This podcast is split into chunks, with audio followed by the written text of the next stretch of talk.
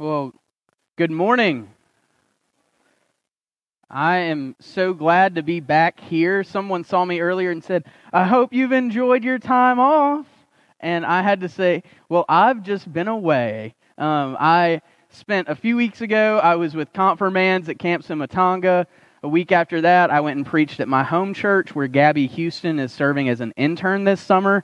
Um, she went to see Sawyer Brown, was feeling like a big uh, Nashville hotshot yesterday, but um, I then went and took kids to Pigeon Forge, and I've been trying to catch up ever since. So um, it is great to be in the house of God with you this morning.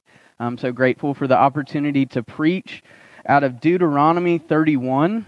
This is where Moses' ministry comes to an end and where Joshua kind of takes up where he leaves off. Listen for the word of God. Then Moses said these words to all Israel, telling them, I'm 120 years old today. I can't move around well anymore, lest the Lord told me, You won't cross the Jordan River. But the Lord your God, He's the one who will cross over before you. He's the one who will destroy the nations before you so you can displace them. Joshua too will cross over before you, just like the Lord indicated. The Lord will do these do to these enemies the same thing he did to the Amorites, the king Sihon and Og, to their land when he destroyed them. The Lord will lay them out before you, and you will do to them exactly what the command I've given you dictates. Be strong, be fearless. Don't be afraid. Don't be scared by your enemies because the Lord your God is the one who marches with you. He won't let you down, and he won't abandon you. Then Moses called Joshua, and with all Israel watching, said to him, Be strong and fearless, because you are the one who will lead the people to the land the Lord swore to their ancestors to give them. You are the one who will divide up the land for them. But the Lord is still the one who is marching before you. He is the one who will be with you. He won't let you down. He won't abandon you. So do not be afraid or scared. This is the word of God for us, the people of God. Sometimes when we look to Scripture for an example that we want to model our life after, we want to find some awful disciple or someone that's just not really got their life together so we can find an entry point. And Moses and Joshua were pretty good leaders. And so sometimes when we look at people like this in Scripture, it's easy for us to say they're too good at following God. They're too good at living a holy life. I can't model myself after them, but I hope you will this day. Look at people that lived these model lives, of which there are not a ton in Scripture, believe it or not. Most characters we have are kind of complicated, and these are two of our best examples of how to live a holy life. And when we look to them, I hope that you'll try and glean some wisdom on how you can be a leader in this church from how they led back in their day, or really how they handed off leadership, is what we're looking at this morning. Because whether old or new here, today's scripture shows the way to end or begin a ministry journey well. Moses models passing the torch faithfully, while Joshua models the humility it takes to take on the responsibility of the next chapter of a ministry. And those of us that are new might need to readjust and pay attention to how significant some of the stuff is that we can take on because it's so easy in the church to think that all we do is make nice people nicer through a couple kind programs. And that's not our calling at all. You've all been called by God to come to this church to help people encounter the living God that has promises in the future, not just little programs that can help people to be a little bit sweeter. This is a, a real responsibility, one that we have to take seriously the responsibility to take on the work of God who heals hearts and makes lives whole. When we talk about leading well, there is a lot on the line. And all too often, when we look backwards in the church, we do so with blinding nostalgia. If you look at Moses in this scripture, he has a lot to look back on. He's 120 years old, and when you've spent a weekend in a cabin with a bunch of teenage kids, you feel like you're about 120 years old. So I can relate to the feeling of like you're so out of touch and you don't have the energy to do it anymore, and everybody else is just running around crazy. Well, that's where Moses is, and instead of saying, Oh, y'all, stop moving around, sit down, I got to tell you about when God used to work in this community. Instead of that, what he does is he says, I need to find somebody that can follow God and lead people into the next part of what God has for us. I think that that's so important to see the wisdom of Moses as he doesn't look backwards with nostalgia. Just like Moses, we must remember that God's promises lie ahead for God's people, not behind us. For it's so easy to imagine God's greatest works are behind us as we can picture our memories. You can look back to a Bible study that you did, or a small group you joined, or a time that you really paid attention to sermons on Sundays. Maybe you have a time in your life when you had a really strict devotion schedule, and you can look back and say, Oh, I can remember right then is when I felt closest to God. What Moses sees is that we shouldn't look back for the closest connection with the living God. We should look ahead. And it takes wisdom to see the world that way. Thanks be to God that some of us have seen God at work here. That many of us have those stories we could tell of the amazing things God has done at Anniston First, the way God's seen us through building projects and seen us through seasons of difficulty in the city. There has been so much to be thankful for, but there's still more ahead.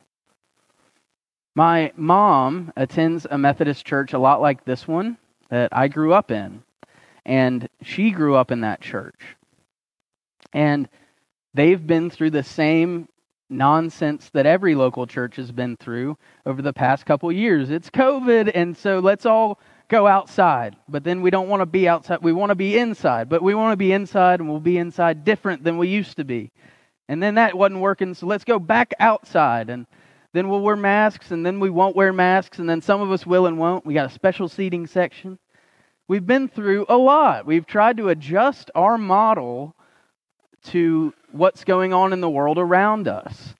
And she's been through a church experience just like this of her own. And so she was asking around about different programs and how things were going. And she heard that the youth pastor was having a difficult time um, with numbers and with volunteers and with just everything. And so she called him. His name's Steve. And she went, Steve, I'm just checking in. You know, my name's Suzanne. My son Davis used to go here. You've probably met him. And um, you. I used to volunteer with the youth group, so I was wondering maybe I could come and do a craft or two with them. Is there a time I could come volunteer with the youth group? And Steve said, That sounds great. How about this week? Um, us preachers tend to need a lot of help that we don't ask for. And so she went to youth group and she saw that there were like 12 kids there in this slip and slide situation. And it was Steve, the youth pastor, and then there was her, little Sue, retired Sue, and her retired sensibilities kind of felt like Moses, like she was 120 years old. And she said to Steve, Steve, I'm not upset or anything, but where are the other volunteers? And he said, I think someone else is coming in like half an hour, but right now it's just us. And so she had to readjust, and she's taken her expectations of what she was going to do, which she wanted to go and serve a time or two, and instead she's realized that there are programs that need to be rebuilt in her church. There are programs that she may not be able to come every week, but she could come once a month and she could get with some of her Bible study folks and they could take some responsibility and divide it up and everybody that served in one way or another can plug back into what you used to do. And if you're feeling like God's not at work in the things that you're volunteering in now, you can find something new to do because there's so much need here. My mom, I think, modeled some wisdom in this experience by not saying, I can't believe Steve didn't have 40 parents there all lined up to make sure the slip and slide was going smoothly. She realized that she needed to help, that she needed to get involved. Not to criticize somebody, but to get involved and it has made an enormous difference for everybody involved in that ministry. She's committed to this next chapter so that she can help them launch into a fall where they'll have more volunteers. Maybe God's calling you to do something like that, to get involved where you used to be at work so that you can do something familiar, but something that helps you connect with God.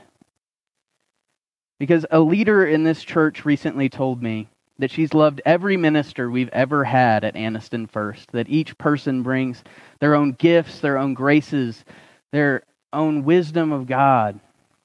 And lay people are just the same way. Every one of us is different. Every one of us has people that can't stand us. I know I do. Um, but that doesn't matter. What matters is that you show up and you want to be faithful to the things God's calling you to do. What matters is that you're listening for the next thing God wants you to pay attention to, to build in this community. Each person offers something unique. And just like Moses, your role is to find people to affirm publicly. If you notice, Moses says the same thing a couple different times. He says, Don't be afraid. You need to be courageous to the people. And then he says it to Joshua, but where does he do it? In front of everyone. And I don't think that's by mistake or just because he was already standing there. I think what we need more of in the local church is public affirmations of one another. We need to name the goodness we see in one another, to see what God is doing in someone's life and say, hey, I recognize that you've been different lately and I want to know what's going on. Or Maybe you can say, I've felt like God's at work in my life and I need to share that goodness with somebody else.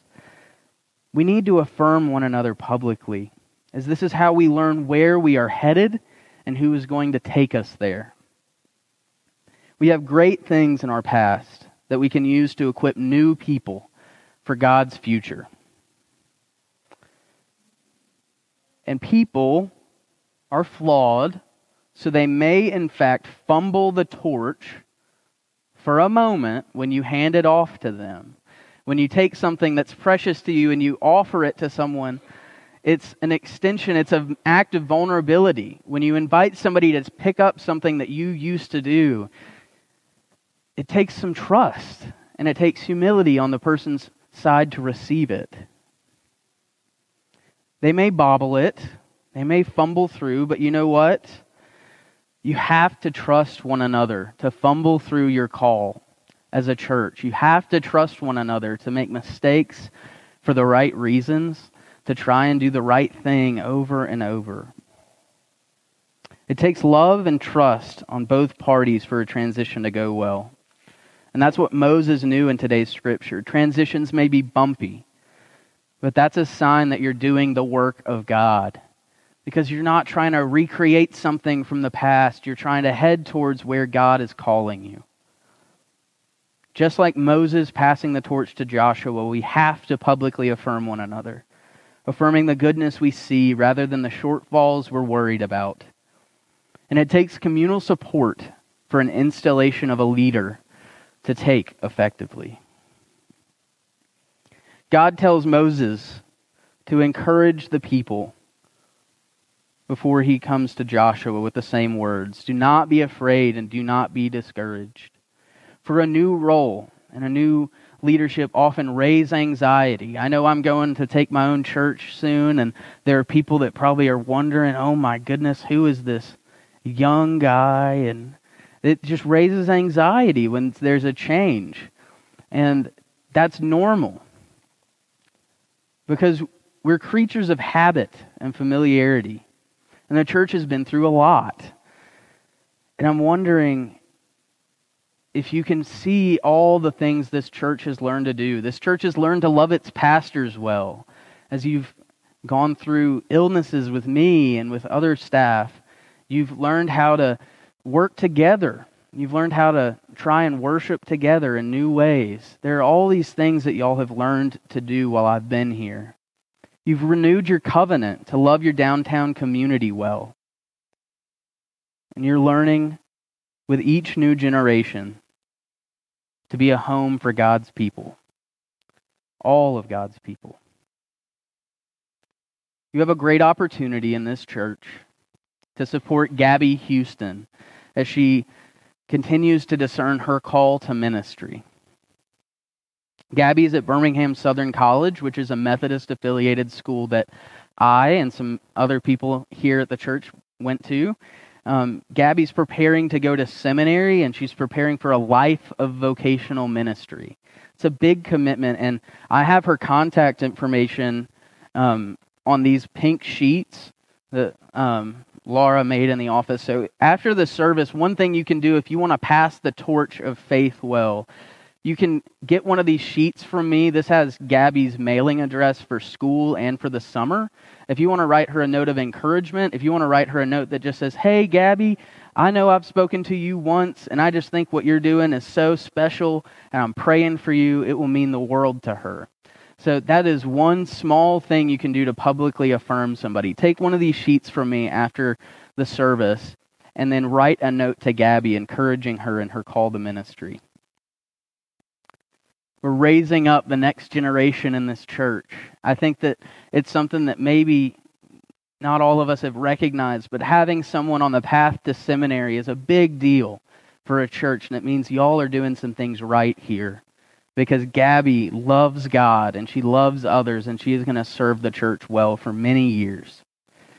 You can also find people to pass the torch to if you come to the stockholders luncheon in the gym after this. So we're going to have a luncheon um, for anyone that wants to come, but especially those that supported us through the stock sale, and you're still able to contribute to that if you haven't. Um, the stock sale was a way that we raised money so that we could afford to take the kids to Pigeon Forge without asking them to pay for anything, which is a huge deal for a lot of our students. Um, so come to the shareholders luncheon and meet some of the students there. They're not all present um, for this event, but get to know them and get to know the group. Um, talk to Caroline or myself, anyone that's involved in the youth ministry, and find someone that you can be a mentor for or encourage. Many of you wrote notes. That's another way that you can pass the torch well. You wrote notes of encouragement for them while they were on the trip. These are just a few ways for you to hear what God is doing in Anniston, Alabama in the future that you can be a part of. Listen for God's call on your life. Listen like it really matters. Because your quiet time, your devotion time, the times you come here are not just intended to make kind people a little bit more kind. May the hurt that you carry with you, the illnesses, the frustration, the family trials, may all of these things come with you as you seek to offer them to God, that He might make them new, that He might also make you new so you can serve this church and this community faithfully. Amen. Let us pray. Gracious and loving God, we give you thanks for the opportunity to be in ministry, for the ways you've called each of us to be disciples of Jesus Christ, people that live new lives, people that seek to take the hurt we carry and transform it into your grace in the world. Be with each of us as we seek to either receive or pass the torch faithfully here at Anniston First Methodist. It's in Christ's name we pray. Amen.